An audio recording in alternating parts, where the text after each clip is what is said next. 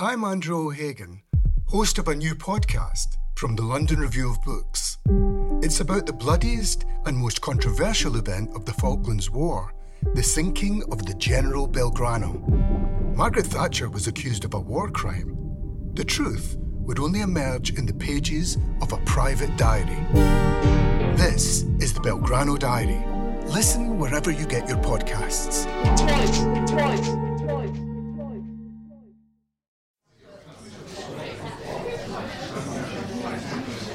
Welcome to the London Review Bookshop. Yesterday I noticed that Ali's publisher had tweeted a picture of a rather sort of, how can I say this, kind of battered, perhaps seen slightly better days, slightly been around the block a few times, portfolio. And he said, this is the portfolio in which Ali has delivered every single one of her books. And I thought that is just Ali, totally. She goes into these incredibly grand offices on the Strand with this sort of... It's such a bit like Iris Murdoch with her carrier bag. There's an idea. In this case, though, she goes in, she has this portfolio, and she doesn't say, here you go, go off. She says, what I'd like you to do is print this, print it two ways, split the print run, divide it, send some books here, send some books there, create an e-book that has... And she creates this extraordinarily sort of tech-savvy book, which we will discuss in great detail. You're going to read from both parts of How to Be Both. As you probably all know, it's a book that comes in two parts, which you can read in either order. It's up to you. It's kind of fantastically exciting. I'm going to hand over to you, Ali. Then we're going to talk about the book, all your other books, and have some questions. Okay. Thank you, Alex. It's really lovely for me to be sitting next to Alex, because she is, I just think she's such a great critic. I just think that in a world where our critics are few and far between, Alex is such a great critic. She's just the best. Anyway, but she does like my book, so I would think that. Okay, if I'm going to read to you from this book, which does come in two forms. When I did take that battered portfolio to the office this time, I couldn't actually get both the forms into it. I was kind of having to hold both the sides of it together to carry both versions in with me. But we did it. We got it. We tied it with bits of string, didn't we? And I got it in the same old portfolio. Because it's in two versions, this book, which half would you like me to start with? We're going to have a vote. That's kind of how we need to do it, isn't it? The second you would like me to start with. Okay, I'm going to, for Charlotte, who's sitting at the front, I'm going to start with the second half of this book I've got in my hands. Oh, this is a mighty twisting thing, fast as a fish being pulled by its mouth on a hook. If a fish could be fished through a 6-foot thick wall made of bricks, or an arrow, if an arrow could fly in a leisurely curl like the coil of a snail, or a star with a tail, if the star was shot upwards past maggots and worms and the bones and the rockwork, as fast coming up as the fast coming down of the horses in the story of the Chariot of the Sun, when the bold boy drove them, though his father told him not to, and he did anyway, and couldn't hold them. He was too small, too weak. They nose-dived, crashed to the ground, killed the crowds of folk in a field full of sheep beneath, and now me falling upwards at the rate of 40 horses. Dear God, old father, mother, please spread extempore whatever I'm meant to be hitting, whatever your target, begging your pardon, urgent, a flock of the nice, soft, fleecy, just to cushion, ow, what the, just caught my, what, on a, ouch, dodged a, phew, biff, bash, ow, mercy, wait though, look, is that sun, blue sky, the white drift, the blue through it, rising to darker blue, start with green, blue underpaint, add indigo, under lazurite, mix in lead white or ashes, glaze with lapis, same old sky, earth, again, home again, jiggity, down through the up like a seed off a tree with a wing, because when the roots on their way to the surface break the surface, they turn into stems, and the stems push up over themselves into stalks, and up at the end of the stalks there are flowers that open for all the world like eyes. Hello, what's this? A boy, in front of a painting. Good. I like a good back. Best thing about a turned back is the face you can't see stays a secret. Hey, you. Can't hear me? Can't hear? No? My chin and your shoulder right next to your ear and you still can't hear? Well, old argument about eye or ear being mightier all goes to show it's neither here nor there when you're neither here nor there. So call me Cosmo, call me Lorenzo, call me Ercole, call me unknown painter of the school of whatever you like. I forgive you. I don't care. I don't have to care. Good, somebody else can care, because listen, once an old man slept for winters tucked in a bed with my Marcius, early work, Gone forever. Linen, canvas, rot, stiff with colours on top of his bedclothes. He hadn't many bedclothes, but my Marcius kept him warm. Nice, heavy, extra skin. Kept him alive, I think. I mean, he died, yes, but not till later, and not of the cold. See? No one remembering that old man, except I did. I just did, there. Though very faint, the colours now. Can hardly remember my own name. Can hardly remember anything. Though I did like a fine piece of cloth and the way the fall of a riband bit off a shirt or sleeve will twist as it falls, and how the faintest, lightest, nearly not there charcoal line can conjure a sprig that splits open a rock. And I like a nice bold curve and a line. His back has a curve at the shoulder, a sadness, or just the eternal age-old sorrow of the initiate, put beautifully, though I say so myself. But, oh God, dear Christ, and all the saints, that picture, it's... mine. I did it. Who is it again? Not St. Paolo, though. St. Paolo's always bald, because bald's how you're supposed to do St. Paolo. Wait, I think the face, because where are the others? Because it wasn't just it. It was a piece belonged with others. Someone's put it in a frame, very nice frame, and the stonework in it, the cloakwork, good, no, very good, the black of it to show the power. See how the cloak opens to more fabric where you'd expect flesh to be. That's clever, revealing nothing. And a small forest of baby conifers tucked on the top of the broken column behind his head. Well, what about the old Christ at the top of it? Old Christ? Like he made it after all the way to old man, when everyone knows Christ's never to be anything other than unwrinkled eyes shining, the hair the colour of ripe nut from the hazel tree unparted neatly in the middle like the Nazarenes, straight on top falling curlier from the ears down, countenance more liable to weep than laugh, forehead wide, smooth, serene, no older than 33, and still a most beautiful child of men. Old man, Christ, why would I paint an old blaspheming? Wait, because I think I remember something. Yes, I put some hands, two hands below his, capital H, his feet, something you'd only see if you really looked, hands that belong to the angels, but all the same look like they don't belong to anyone, like they're corroded with gold all over them, like sores turned into gold, a velvet soup of gold lentils, gold mould, as if blisters of the body can become precious metal. But why on earth did I? Can't remember. Okay.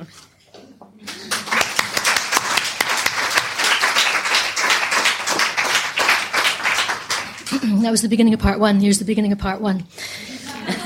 Consider this moral conundrum for a moment, George's mother says to George, who's sitting in the front passenger seat. Not says, said. George's mother is dead. What moral conundrum, George says. The passenger seat in the hire car is strange, being on the side the driver's seat is on at home. This must be a bit like driving is, except without the actual, driving. Okay, you're an artist, her mother says. Am I? George says, since when? And is that a moral conundrum? Ha ha, her mother says, humour me, imagine that you're an artist. This conversation is happening last May when George's mother is still alive, obviously. She's been dead since September. Now it's January, to be more precise. It's just past midnight on New Year's Eve, which means it has just become the year after the year in which George's mother died.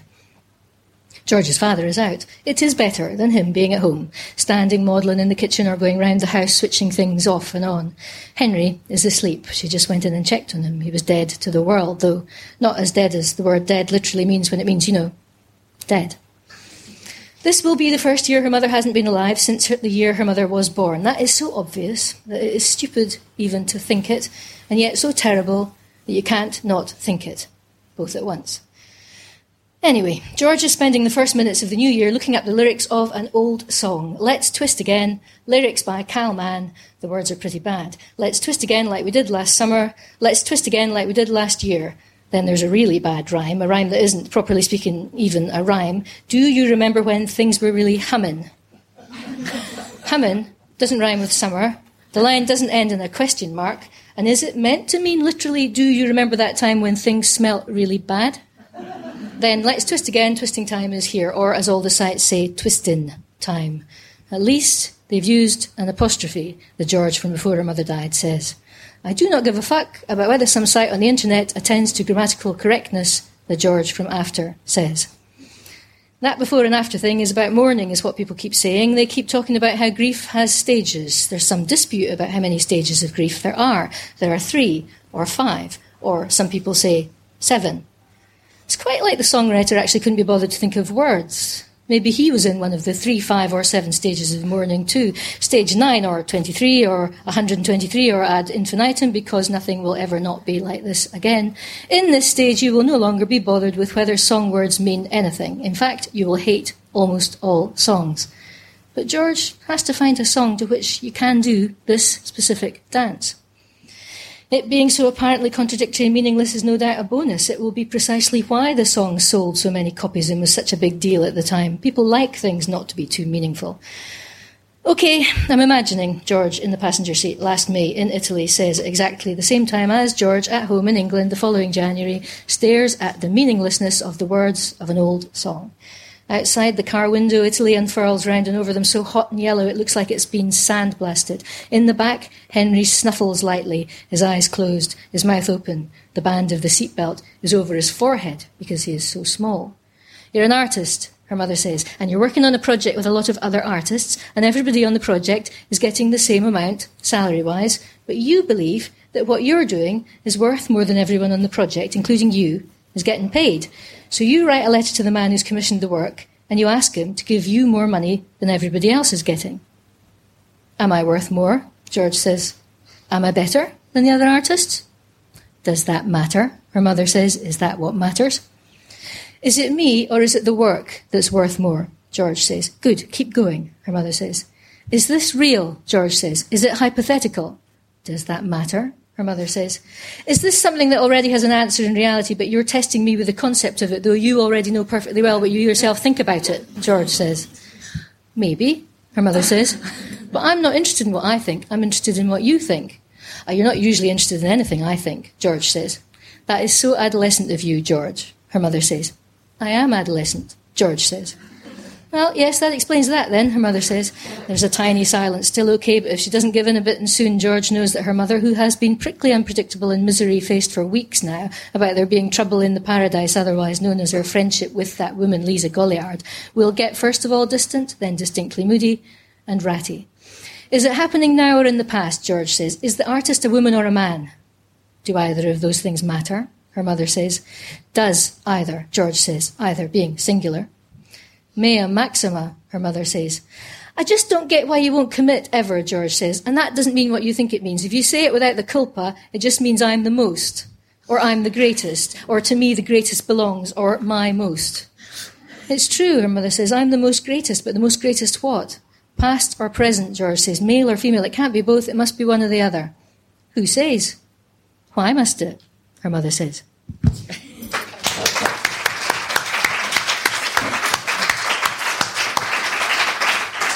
So much, two for the price of one there. Do you think you will always read them in the same order, or will you try to replicate the kind of madness that we have to go through of juggling them around at will? What do you mean? Me as a person, will I read them? When you read aloud? No, I'll just ask whoever, which one someone would like me to start with, because it's random. You know, the book if you buy this book, the book you'll get will start with one of those starts, and that will be the start you're stuck with in a way, because we are stuck with the stories that we get given. But the very notion that there's another version just at the back of it, you know, a known version, just means that things, it's more than resonating. It's something about the possibility that just sits behind a given version of things. That's kind of how the book sort of started. I mean, yeah. I know that I'm sure that it is never easy for a novel to take root. I mean, it must be rare, those moments. Those moments when a book comes sort of fully formed. I mean, I should think they're few and far between. Yeah. But this one had a sort of, quite a kind of wiggly genesis, didn't it? Well, it came from, often the thing with a novel is that it'll start with a structure. I think 'cause novels have to be so structural, they start quite physically. And so I had a notion just from having been thinking about the structure of frescoes. Actually, I was thinking about the notion that there's a fresco is actually part of a wall, and you know, if you take it off the wall, you're damaging the wall. But when they did take the frescoes off the walls to restore them, they had begun to find ways, to, particularly in the 20th century, to restore things very well and very skillfully. And they began to take frescoes off the walls, but particularly when they had been damaged by the floods in Florence in the 60s, they sent an exhibition of frescoes. Can you imagine? Without actually lifting a wall and sending the whole wall, how was this possible? Anyway, when they took them off the walls with this fantastic skin and glue processes, a couple of different processes depending on your fresco, they found these underdrawings underneath. And the underdrawings often were the same as the frescoes, sometimes were a little bit different, and sometimes they were nothing like the fresco on the top at all. So then I thought, my God, people have been looking at that fresco for 500 years. The thing has been underneath the whole time. Nobody's been able to see it. But it's been there. It's been there. It's been there, invisible, the whole time waiting. And so this notion of the structural thing of the surface story with the understory, I think I began to wonder if it was possible to make that into a narrative form. I'd written Artful, which is the last book I did, which was a series of essays which had come from some lectures I did at a university. And I was doing a podcast with Simon Prosser, my editor at Penguin, and I said to Simon on the way out the door, do you think it would be possible to make a book which has two parts and then you can, split the two parts and you can bring the book out in two different versions, one that starts with one part and one that starts with the other part, the other half? And he went, yeah, I think so. I'll check for you that, we could actually do it, technically. And Leah, who was the publicity person who was there, went, oh, that's a great idea. And then the man who was recording the podcast said, that's a good idea. That's like a palimpsest. And I was like, okay, so immediately it was an idea that appealed to all four of us, one, two, three, four of us in the room, and then three of us in the room, and then one, two, three, I can't remember how many of us there was in the room. Anyway, everybody had liked the idea in a way that I thought I wasn't actually mad. So then I went away thinking, okay, so if I think about that structure, I wonder what will come. It's four if we count you. It's four if we count me. Yeah. Yes, thank you. At the time, just counting yourself is hard. Huh? At the time, you were writing another book, weren't you? You were, there was another book that you were working on and not. I started I knew I wanted to make this double structure, so I started writing a book, and I got quite far with it. I got about 100 pages, 90 pages into it, and the whole time I kept thinking, I'm doing this wrong, But then I would look at the prose, and the prose would be okay, and I would think, it's okay, maybe I should just keep going with this. I'm just being an idiot. I should just, let it be. And then I kept waking up feeling guilty, and I didn't know why. And then you had one of those moments where you actually do run into, a point where you have to just do the thing that you're avoiding. And I knew that I would have to do a lot of research about, Renaissance Italy, about which I knew, because now I know lots actually, about which I knew almost nothing. So I thought, no, I'm just being an idiot. I have to do this book properly. And at which point the voice of one of the halves of this book just came to my head, and I had to go with it. You discover, basically, by chance, by opening a magazine one day, Francesco del Cossa.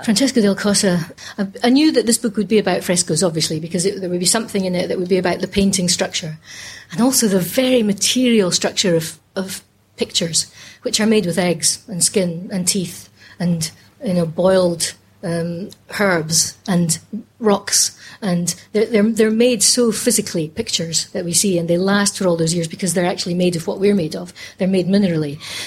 So I knew it would be about a picture, and there would be somewhere in it would be about frescoes. And I was wondering, well, what will it be? Will it be? I'll have to make it something, reasonably well, so that I know it. Because, like I say, I'm not a great expert on art before the 20th century. Really, I'm not much of an expert on the 20th at all. And then I opened a copy of Freeze one day, and there was a beautiful blue picture of a man wearing white rags, which just made me go, oh my God, what on earth is that? And I looked at it and saw it was in this fresco was in a series of frescoes in a palace in Ferrara. So I called up the stairs to Sarah, let's go to this place and see these. And we did.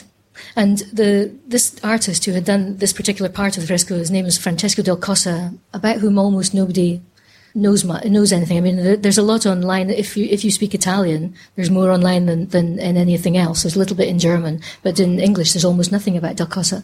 There's a couple of books, none in English, about Del Cossa. So I began to gather what I could from the surface information by which we live now. And that was an interesting experience in itself, to come to this old thing by the surface internet, to see the ways in which it came to the surface, and also the ways in which the story of this extraordinary artist. Do you want me to tell? Shall I? Yeah. Happened. He was an artist in the court of Ferrara who was not working for the court of Ferrara. His father was, as far as we can gather, a stonemason or a brickmaker. Some people say an architect, some people say a builder, made bricks. It's hard to tell what he was exactly. But Del Cossa had no training that we can find about. But this artist did these frescoes in the late 1460s in this beautiful palace in Palazzo called in Ferrara called the Palazzo Schifanoia, which means, if you translate it literally, the palace of banishing boredom. It's a pleasure palace, the palace of not being bored, and these beautiful things were made for the Duke Borso d'Este at the time. And Del Cossa had a name by this point that we can gather, because he asked the Duke for more money in a letter. And he wrote to the Duke saying, I have a name and you're paying me 10 Bolognini per square foot, the same as you're paying everybody else who's working on this. And they're all basically, workshop assistants. So you're paying me at the same rate as assistants, although I have a name. And, and also I'm using really good colours that have cost me a fortune. And also I study every day. So if you want to give me more, that would be nice, but if you want to, give me more secretly, you can give me a gift. But if you want to give me more and everybody else can have more too, that's fine too. But if I'm sure there's a way we can work this out if you'd like to give me more. At the bottom of which letter the Duke wrote in pencil, pay him the same as everybody else. The Estes fall from power, the palazzo gets whitewashed over, it becomes a storeroom for tobacco and it becomes a barn, filled with animals. One day in the 1840s, some of the whitewash comes off the wall and people see these faces peeking out of this room. So they take the whitewash off and they find these frescoes and everybody goes, oh, new frescoes by Cosimo Tura, the great artist of the beginning of the Renaissance in Ferrara. Cosimo Tura, this is fantastic. We found these works that nobody's ever seen before. 40, 50 years later, in goes a historian to the modern archive and finds a letter. Dear Duke, my name is the artist Francesco del Cossa and I made these pictures in one part of this room and I'd like you to pay me more money. This man who had just disappeared from history because Vasari missed him out. Vasari got his name wrong. Vasari, who is one of the sources for us knowing anything about particularly the early Renaissance painters, had lost del Cossa and called him Lorenzo Costa instead. And so Del Cossa just disappeared off the face of the earth until they found his letter asking for more money. And that is the first proof of any artist, ever asking for their worth that we have. It's also possibly the first proof of our artistic pride and vanity that we have. So it's both those things at once. And in this story, you've got this man who did these works, then they are gorgeous. I can't tell you what they're like. After which, the man who found the letter, Adolfo Venturi, and then Roberto Longhi, the great Renaissance scholar, found other works in the world and could say, this is Del Cossa, this is Del Cossa. So now we have about 16, 17 great paintings that we know are probably Del Cossa. And they are so beautiful. And there are only that many. That's all we've got. And just if you Google him, you can see them. If you go to the Palazzo Schifanoia, you can really see them. It is like the most beautiful. It's one of the most beautiful places I've ever been. You've described it as sort of just being stopped in your tracks, just seeing that one picture on the page of a magazine. So that became, a story that you wanted to tell. Mm. And I know from what you've said about frescoes, you were also just really interested in this idea of the understory that's always with the story, that's always with the thing that we see first. I think so. I think every sentence we say has an undersentence. I think everything we say has the undersentence of silence, of things that we're not saying. I think that every story we tell has another story alongside it, which is hardly realised, or which we don't want to be realised. Every novel you read has got something in it which isn't being said, and that's why it's a fantastically gripping novel, because it's not being said. So the articulation of something is always about what's not being articulated, or the missing, which is there all the same. What is also going on in this book is this idea of the subversive in both these stories that go in and out of one another. There are echoes and little snippets of information about each of the stories in the other one. And in all your books, there is this subversive character, this character from the outside who's just sort of blowing everything up. Well, can you imagine if I've been looking at frescoes for months and months thinking, I wonder, this is a really interesting one, that's really beautiful, it's really beautiful. And then the picture I see, which just blows my mind, is of a worker. And he is in rags, and he is the most powerful figure that I have probably ever seen in my life in a painting. And when you go to this room, it is all full of the story of the Duke's life for the year, because the Duke was about to be made a Duke, and the Pope was coming specially to honour him. But the most powerful figure in that whole room is the worker, is the man in rags. It's the idea that this artist, who was now asking for more money, was working this satire right the way through everything he was painting anyway, because the paintings are full of a kind of satirising of, as well as a celebrating of, the richness of Ferrara at the time. So there's all, again, I mean, the subversive in a way is always close to the versive, you know? It's just they're partners. Yeah? Just tell us a bit about these people in your books. I'm thinking of Amber in The Accidental, Miles in there, but for these people who just come to your door and do strange things. I don't think they're subversive. I think most people come to your door and do strange things. I mean, you know, I mean, we all live lives which can tend towards normality, but actually, if we look at them, we see the madness that we live in, and we live in every day, and we all live kinds of madness which are agreeable madnesses with each other all the time. So I don't know that I see Miles is anything other than sane, you know, rather than but subversive. But he's a disruptive presence. What he does is disruptive to other people's lives, isn't it? Well, they make it disruptive to their lives. I mean, what Miles does in that book is he goes upstairs in a dinner party and locks himself into a bedroom in a stranger's house and won't come out and stays there for a year. I mean, I don't think that's subversive or... Well, it's an awful dinner party, isn't it? We all have enormous sympathy with him. You know, but nonetheless... What dinner party would you not want to do that in? It's to get past the... I mean, in a way that the novel is a fantastic convention. I mean, it's wonderful. It does all the things that we need the novel to do, and that's what a satisfying novel is. But when it also does the things that we don't expect a novel to do, at the same time as allowing you the satisfactions of narrative. If it can do... the things which are the under novel, as you know, the things which we're all, you know, past the convention, the things which remind us that things are just artificial, then we know that we're alive. We know that things are real. Yeah.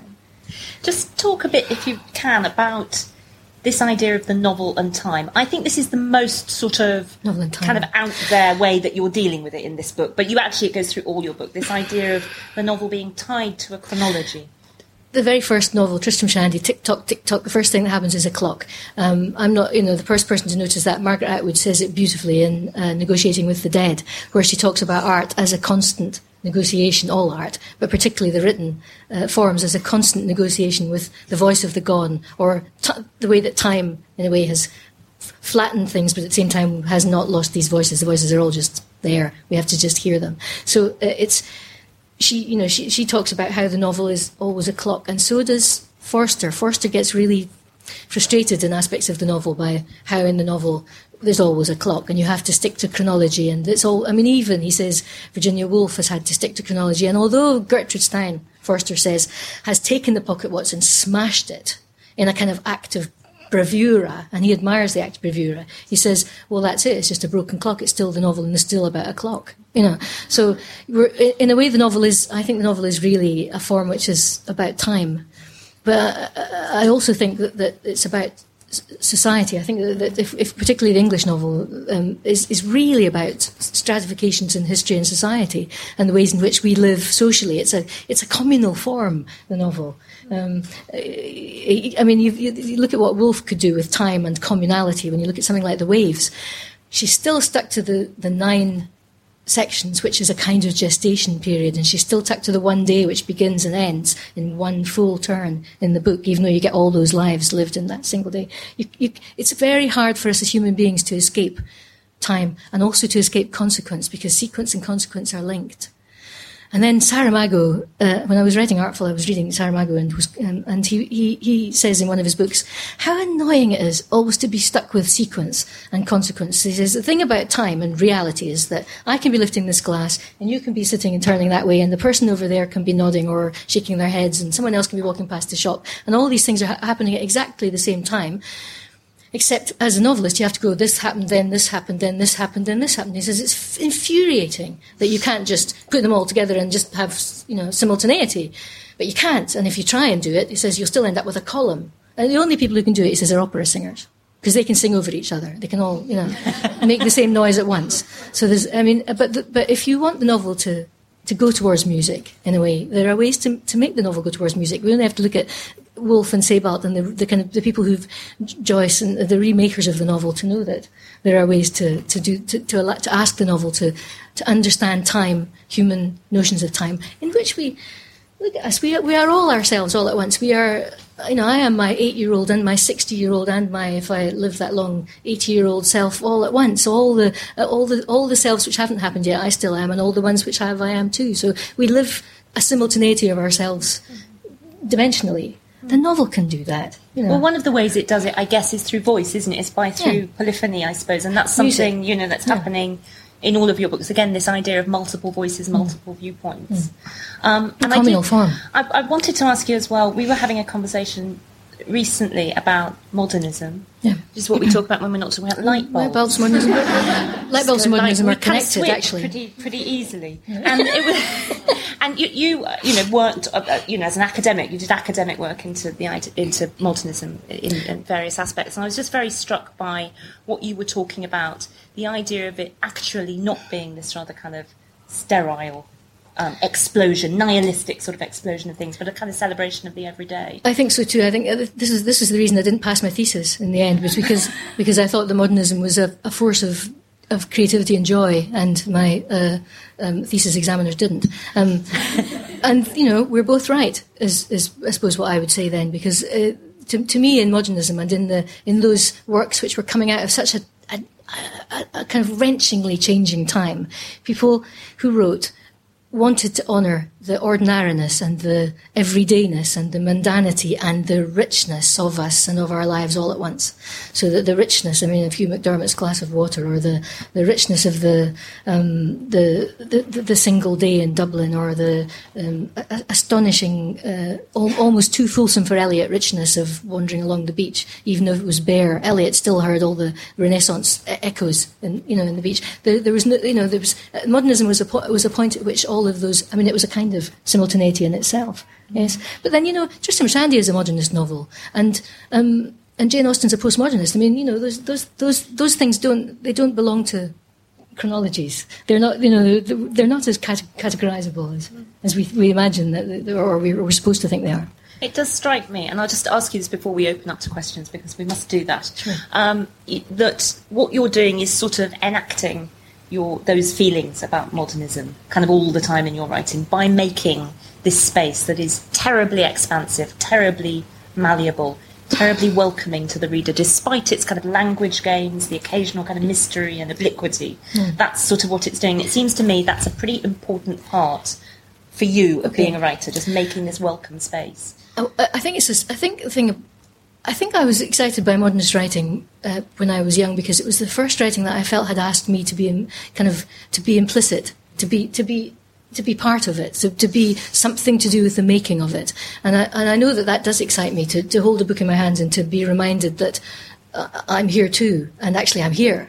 And I'm alive, and a work which is however many centuries old, as you know, fresco old and still fresh, will make you feel that present, and also make you feel that implicated and that responsible. There's something about, again, the communal act of the novel. I think the novel, it asks to be a kind of communal form. It asks to understand the world and us in it. So I think that's an answer to what you're saying, Alex. I think it's something that I actually read in my own. If I think at all about what I'm doing, which you can't, because if you do, you can't do it. Yeah.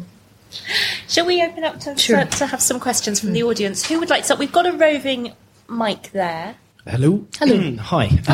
There's a study going on at Durham University at the moment about hearing voices. It's interdisciplinary, so it's about science, but also about authors and whether they hear voices when they're writing. I think it's quite obvious. I was going to ask whether you did, but I'm probably not going to do that. If you do hear voices when you're writing, what do they look like? Where do they come from? They're absolutely syntax. It's, you know, the point of the imagination, in a way, is to be open to being beyond those people and selves beyond ourselves. I think it's the whole point of the imagination is to be more than ourselves, and to understand what it is, you know, to go beyond ourselves. The thing about the voice hearing when you're writing, to me, it's always come in sentence form. And literal sentence form, literally with its own syntax. So it's a very literal, literary thing. I don't know about the other kind because I haven't ever heard those other kinds of voices, which people I know hear at all sorts of different levels of mental awareness and anguish. I mean, for this book, for instance, by the time I knew I had to change it, it was because the voice had just kind of thunked into my head, which was that, oh, this is a mighty twisting thing. And then there was no avoiding that voice, and I had to get to grips with it, regardless of how artificial it felt to me. And with The Accidental, a book which I wrote about 10 years ago, I actually woke up in the middle of the night and wrote a page. And when I woke up, went back to sleep, woke up the next morning and checked the page and thought, well, that's actually quite good.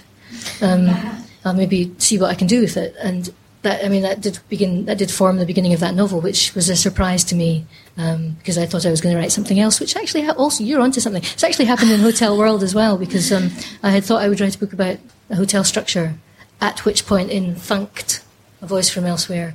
It is something to do with having your ears open to the voices which do not get heard. Calvino says it beautifully at the end of Six Memos for the Next Millennium, when he says the writer's job is to hear the voices of the unheard, and the voices that haven't even got voice. He says the things which, not just the voices of the people and the live things which can't be heard, or for some reason are not being heard, but the voices of concrete and trees. And so writing is really about voice, but voice is really about syntax. And when you're talking about, can I just add a rider? When you're talking about hearing the syntax. Mm. Are you also hearing it when it's being disrupted and you're making all sorts of linguistic jokes and games out of things? Well, if any voice that you're speaking to that you've got a connection with will be making a joke. I mean, that's how we're human beings. We make jokes all the time. We communicate with each other on, myriad levels with one phrase. So that the phrase itself will be going in four different directions at once if you're speaking to somebody and you're marking your humanity, as it were, rather than being official or full of or only authoritative. Thank you for that question. Should we have another? Beauty. Yeah. If there are voices that sort of come from elsewhere, as it were, does that presuppose that you have one that you recognise as being more like your own, that's maybe more stable over time, or? I don't know the answer to that question. I don't. I think if I thought there was something that was my voice, I would stop writing because it would be frightful. I mean, I have enough of my own voice, in my life. So no, it's really, really about getting the voice of whoever the character is right, and that includes third person, because third person and second person are also expressions of first person, and so a third person piece like George's is George telling George a story. That's what that is. We all tell ourselves our versions of ourselves all the time. Even though we might not do it in third person form quite like in a novel, but we dictate to ourselves our narratives. And third person, one way or another, will be a dictating of a given narrative, and will always be every bit as sly as first person, and inexpressibly more useful to a writer, because first person basically means, am I telling the truth or am I lying? But third person does both and then does all these other things at the same time. It's a complex, exciting form, third person. So I think if there's no omniscient third person, which obviously we don't really have anymore in the postmodern era. Okay. Except we think we do. We all believe we do. Well, that's what I was going to ask. We just, we read third person and we think that's the given story. So unless, you or I... slightly tweak that so that people know it isn't just the given story, there's something else going on with everything we think of as the given story, then we'll take it as the given story, because we like stories, human beings, and stories comfort us, and we need them to be comforting as well. So I'm going to ask a follow-up to that, which I think is sort of connected with which is that, are you saying sort of a writer can't really kind of surrender their authority? In a way, you can't actually, however much you might try to, you are still writing the story and writing the book. Oh. I mean, I feel what you're trying to do always is to do that, but I don't know how much it's kind of possible. I don't know. I always think when I've actually finished something, did I do that? It just, it really doesn't feel like, I mean, I looked at it and I know I did, and I know that, but But you know it because you've done it rhythmically, because if a sentence works or a concept is working in a book, it's working rhythmically in a way that, you know, you just know by ear is right, as if you were listening to something and the beat was wrong. And you just, if the beat is right, then the thing is probably right. And if something in the beat has picked up something over here and another beat, then probably you have to just trust it. It's a matter of, again, as Atwood says, working in the dark, being blind to whatever it is that you're working with until, you know, at the end of it, you put the lights on and think, okay, does that hold? Will it hold? Have I done that okay? Is it, you know, have I delivered it okay? But I tend to think it's more like you. It's more like excavation. I mean, I don't feel like I've written any of the books I've written. I feel like they just, you know, you have to deliver the thing. And it's always in dialogue with the book itself. You're always in dialogue with the work. And if you wanted to do something, it just won't do it. You know, if you want to, you'll just wake up feeling guilty, you know, until you do the thing that the book is asking you to do. And then you have to work with it so that you get it to work. So you get it to have those rhythms and those beats and meet, you know. Let's have another question. I was thinking also about what you wrote about on reflection, about a screen and in front of it and behind it, and also about the notion of a chronotope, that Bakhtin talks about, for example. Okay. Like, I mean, something completely different, but like in the 19th century, like Paris was in part defined by all the revolutions that went on, and in the 20th century it was much more fragmented, and the way you use time and places, it just makes it all come so much alive, and that's fantastic. And I was wondering what you think about this notion, chronotope.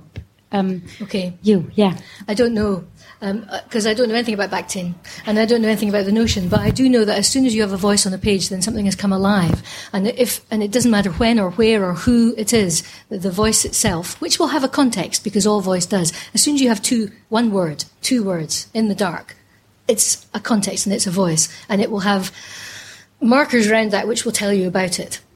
And will tell you something about the person who is speaking. And so therefore you have to go with that, and you have to allow that to be the thing that develops.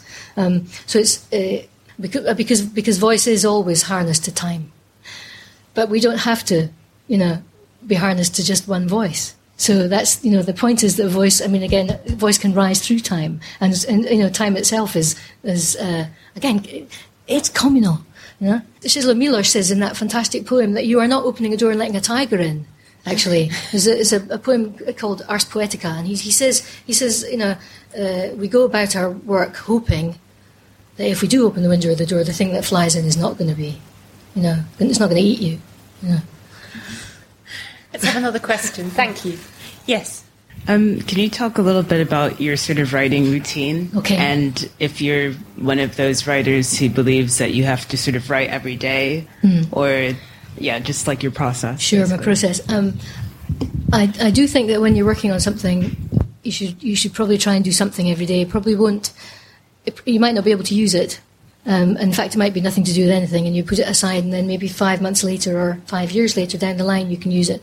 Actually, I'm a very lazy person, and when I'm not working on something, I do almost nothing except read. Just read and read and read the piles of books around the house. But when I am working on something, you know, that's the magic thing about work, is if you just sit down, you think you've got nothing. You think there's nothing in the world. There's nothing left. There's nothing you can say. It's turgid. You can't do anything. And then you start to do something, and then a sentence will work some kind of a movement on a page between rhythm and words, and then something has happened, and then you just have to you have to actually be open to that, follow it. It's a process of, you know, kind of, it's 50-50, I think, instinct and edit. You let it go, do the thing it wants to do, whatever it is you're writing, then you look at it to see what it's doing, rather than decide what you're going to bring to it. You look at it to see what it wants you to do or what it's doing, and you can see all sorts of things which are useful if you just look at a piece that you've written. You know, if you just sat and wrote anything, you know, in it there would be a repetition of words, which would tell you where the writing self in you wanted to go. So it's a process of trusting yourself to your own instinct, checking that instinct to make sure that you're picking up on it, and then seeing where it will go from there. So it's a process of constant edit, actually, of instinct and edit. So by the time I'm finished a draft, it's usually the final draft, because I've edited it so toughly to get to the end of it that I'll go back and I'll do another edit, and I'll maybe do another edit, and that will be it, because it'll have been so forced through whatever the mincing machine of editing is to get rid of everything that you don't want. So the process is just basically that, sitting down, hoping something will come, looking to see what came, editing it. Apart from the days when I don't do anything. Because it's very important not to do anything if you write. It's very, very important to just look out the window. It's very important to sit in the garden. It's really, really important to get kittens. It's incredibly important to have a freedom in your brain, which means that if you don't feel like working that day, do something else, go for a walk. And if you are stuck, this is another good thing. James Calman says, if you're stuck with a book, take a character for a walk. I think just go for a walk yourself, because if you go for a walk, something happens in your brain because it's peripatetic, and you just, whatever it is that you're stuck with will just shift. And it'll open up, and you'll suddenly go, okay, I know what to do with that, or I could try that, which means you come back from the walk healthier and happier. Yes. Listening to you, it sounds like you write to give people pleasure or an experience that they might not otherwise have. And I was wondering, what makes you proud of books that you've written? Oh. Is it being nominated for the Booker? Is it the number of people who read it and therefore get enjoyment from it? Is it a feeling that you have inside yourself, or what is it that makes you feel like, oh, yes, I've done what I wanted to by being a writer? Oh, being a writer. I never, ever, ever feel proud of anything, ever. I always think I've done it wrong. Except for this one, which peculiarly, because I don't feel responsible for it at all, because I wrote it very fast, and I wrote it very, very, very fast, I think, and also because it comes from this source, which is this Renaissance source, which for me is a new source, which means it has a kind of deep root in something else. I'm actually rather amazed that, that was possible, and it was possible to kind of turn it around and do that with the kind of book I usually write, which is not like this at all. So I'm surprised. And kind of slightly prideful of myself for actually having read a book about the Renaissance. The Booker stuff is a complete fluke. You never feel proud about that, but you feel completely lucky. You kind of go, oh my God, how did that happen? That's not pride. That's just, that's like someone being very nice to you in a shop. When you go in to buy something and they're really nice to you, and you come out thinking, oh, I feel like, oh, that was really nice,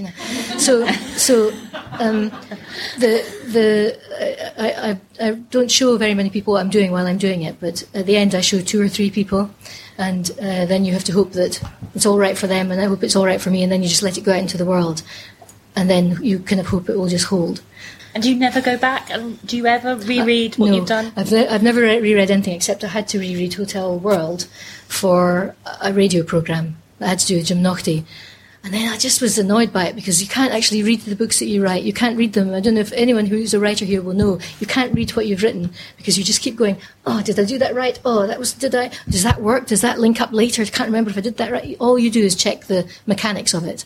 You can't read it like you read like I love to read. You can't read your own stuff like that. In fact, I was rereading The Accidental for something, and I just got bored. So. It was a free giveaway for a university, and I got about 2/3 of the way through and thought, I think I can remember the rest. But you do tend to know your books rhythmically very, very well, so that if someone misquotes them somewhere, then you know they've misquoted. So there's something about it's very osmosis thing. It means you can't read them. You can't have that enjoyment, We have another question. Yes, just here. Okay, so this is a slightly random question, but I'm fascinated in your writing by sort of your theory of extremes. So something needs to be subversive and versive simultaneously. And you might talk so much about someone who's really living and that brings them to death, or you're always sort of teetering the line between two things that are entirely opposite, but they seem to define one another. Yeah. So I guess 2 questions from that are, how can you do that without combusting, or without where? But we're all here. None of us is combusting, and we're all living all the time between all of the opposites, all of us, and we don't combust. We hold together rather fluidly, rather well. Yeah, that's true. But just the idea of being able to record that without sort of digging yourself into a hole, or going into a circle with this is this, but this is also this, but that's because it is this originally. And so I'm just really fascinated by your theory on that. Or does it just happen naturally and you just let it go and then just don't reread it, or else you might get annoyed, or what? I don't think I get a choice about that. I would love to write a novel which was very straightforward, and which did the straightforward things that say you know, great writers like Comte Teubin can do with a straightforward story, which is full of voice and full of sophistication at the same time as a very straightforward story. And unfortunately for me, I can't do that. I can't write that kind of classic thing. I'd love to be able to. I'm going to try at some point in my life to do it, but I have a feeling whatever it is will ricochet off something else, and then I will be left with whatever that structure is. So I don't know is the answer to your question. It's not a theory. But I do think, as human beings, we are held all the time between life and death, all the time, every day. And we're held between silence and voice, and we're held between ourselves and our not-selves, just in the single self. I mean, but we don't combust. We are incredible. We are, you know, I don't want to sound like that Bupa advert from all those years ago where she goes, "You're marvellous." But actually, we are marvellous. And without, you know, private health schemes, we are really, human beings are astonishing. From cell upwards, and from below, from smaller than cell upwards, we're astonishing. And the things we do and we make in the world are exciting and astonishing, and nothing like us. I would just add a bit to that, though, and on a more sort of practical level, I think one of the ways that you do sort of ground things, because I think kind of almost what you're saying is if you just had a story where all you were reflecting on was kind of opposites and things sort of disappearing into sort of decreasing circles kind of thing.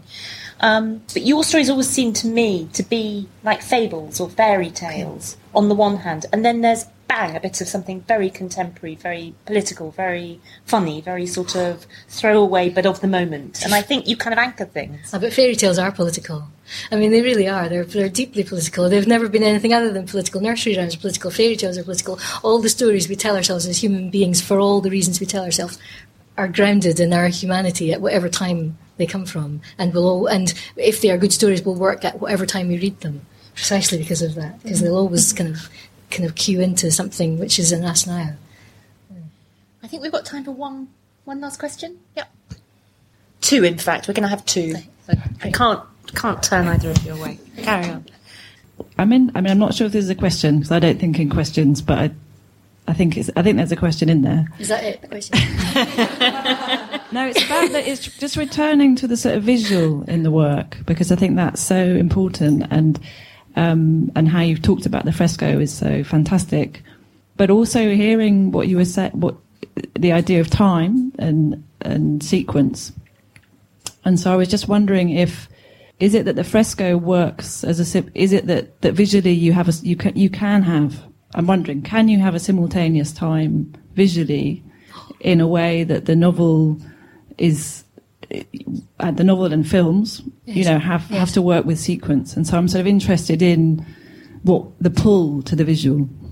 I think the pull to the visual is because we live in this century, and I've lived a lot in the last century. I think it's because in these centuries we have become visual as a species in a way that we never were before, that was different before. I mean, now we get our information visually almost all the time, and it comes, as you were saying, through a screen or via something in front of us, which is between us and reality.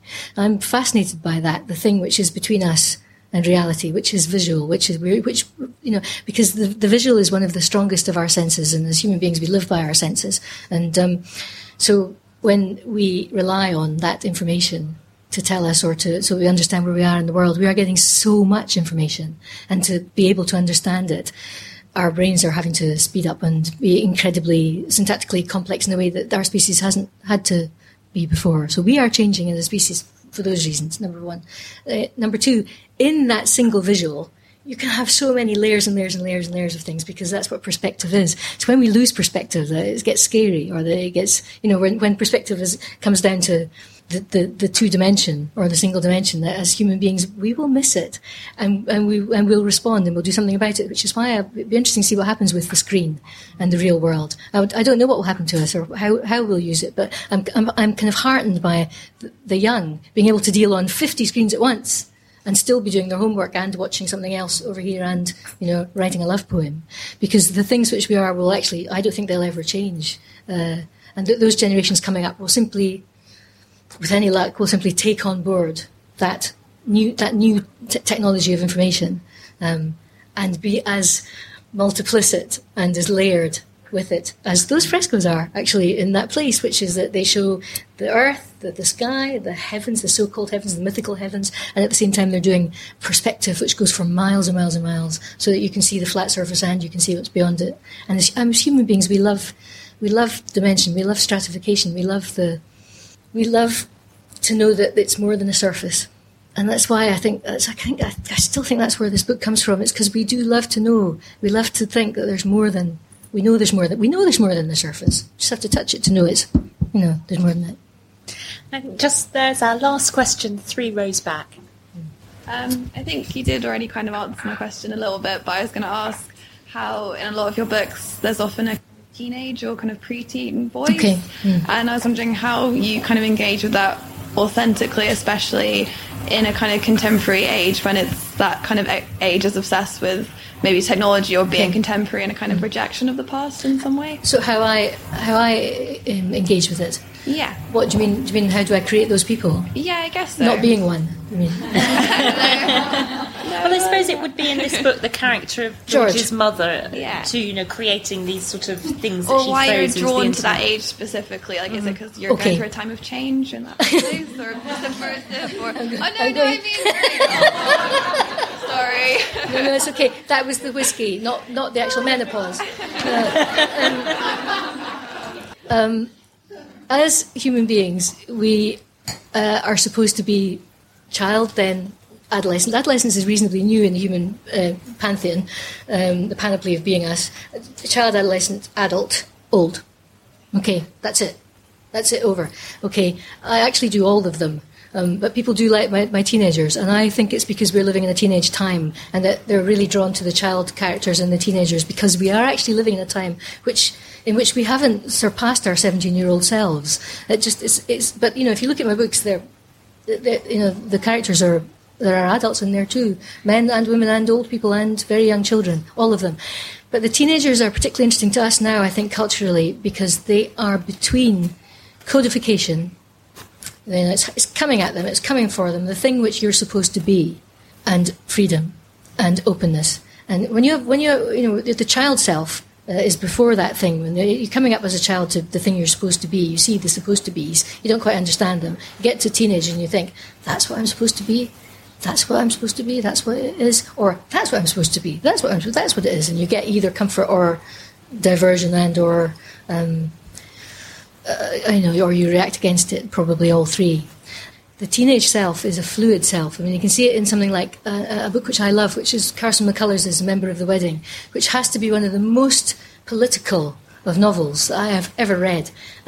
It's all about colour and fixity, and it starts with a kind of repetition of the word green, which is it comes to a kind of illness or sickness, and a repetition, colour again. It's all about colours. The book is about the colour stratification in the states of who gets to have power and who doesn't, and the word queer. And so you have this point at which, what does queer mean? Oh, the things it's supposed to mean, it can't mean, so I'll make it mean something else. So you have this constant argument in that character who's coming to teenage years and who's about to be flattened by them, of massive voice and massive understanding, and yet, you know, here comes the thing which will, and she's looking at it, it's just about, here comes the chopper to chop off her head. And it's a questioning point, and it's a morally questioning place as well, the teenage years. As a child, things are very clear morally. That's right, that's wrong, it's very clear to see, but as a teenager, you begin to understand the grey area, and at the same time you don't. You're like, you know. But as adults, we've moved into whatever it is, the shape we're supposed to take, the narrative, the third person we're supposed to take. So I think I'm drawn to it as a constant source of revelation about us and our time and the time that we're living in. Because, you know, ask a teenager and they'll tell you, you know, what it's like. And at the same time, they'll be doing all this. Immense versatility.